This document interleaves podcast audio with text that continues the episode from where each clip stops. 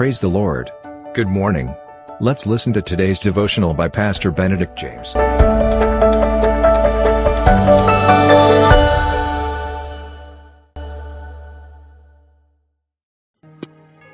Greetings in the most precious and wonderful name of Jesus Christ. Welcome to this victorious and joyful daily devotion. Today's topic, what situation we are in is not important, but our final destiny is most important. Isaiah 43:1. But now, thus saith the Lord that created thee, O Jacob, and he that formed thee, O Israel, fear not, for I have redeemed thee. I have called thee by thy name. Thou art mine. What a promise to claim. We are redeemed by his blood, called by our name, and we are his. Have you ever felt defeated, sapped, derailed in your walk of life, or trapped by the deeds of your past mistakes, covered with the dust of regret that you cannot seem to shake off? Well, you may be defeated, rejected by people, dejected and disillusioned. The past mistakes and failures may be haunting you. Don't dig the past, nor mourn for the past. When you invite Jesus into your heart for the first time, he determines that you are no longer called by your past deeds, by your past mistakes, by your past burns. You will be called by your new destiny. He does not remember the stains of our past deeds. He sees only the promise and potential in us as a new creation in Christ. He gives us a new name, new vision, joy, peace that this world cannot afford to give.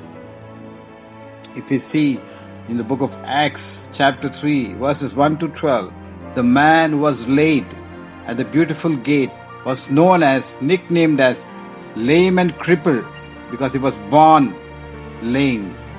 Those people who dropped coins in his cup day after day had no idea that he was destined to become a leaping and praising miracle. But God knew his destiny.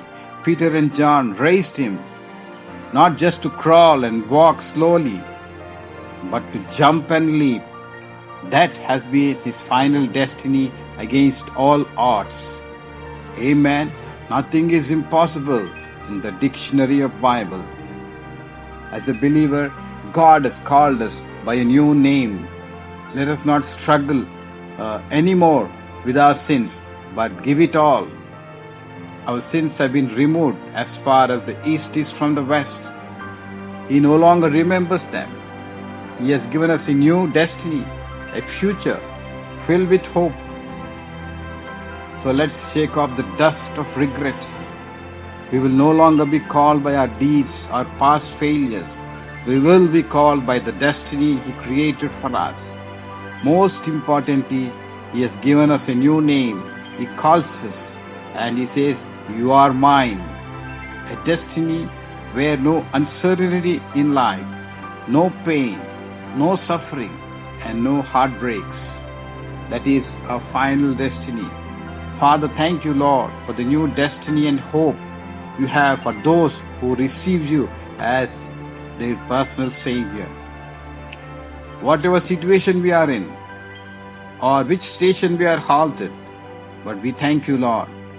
Being in you, the final destiny will be with you, free from all anxieties and worries, because you have redeemed us by your blood. In Jesus' name we pray. Amen. Thank you for listening to today's devotional. God bless you. Have a blessed day.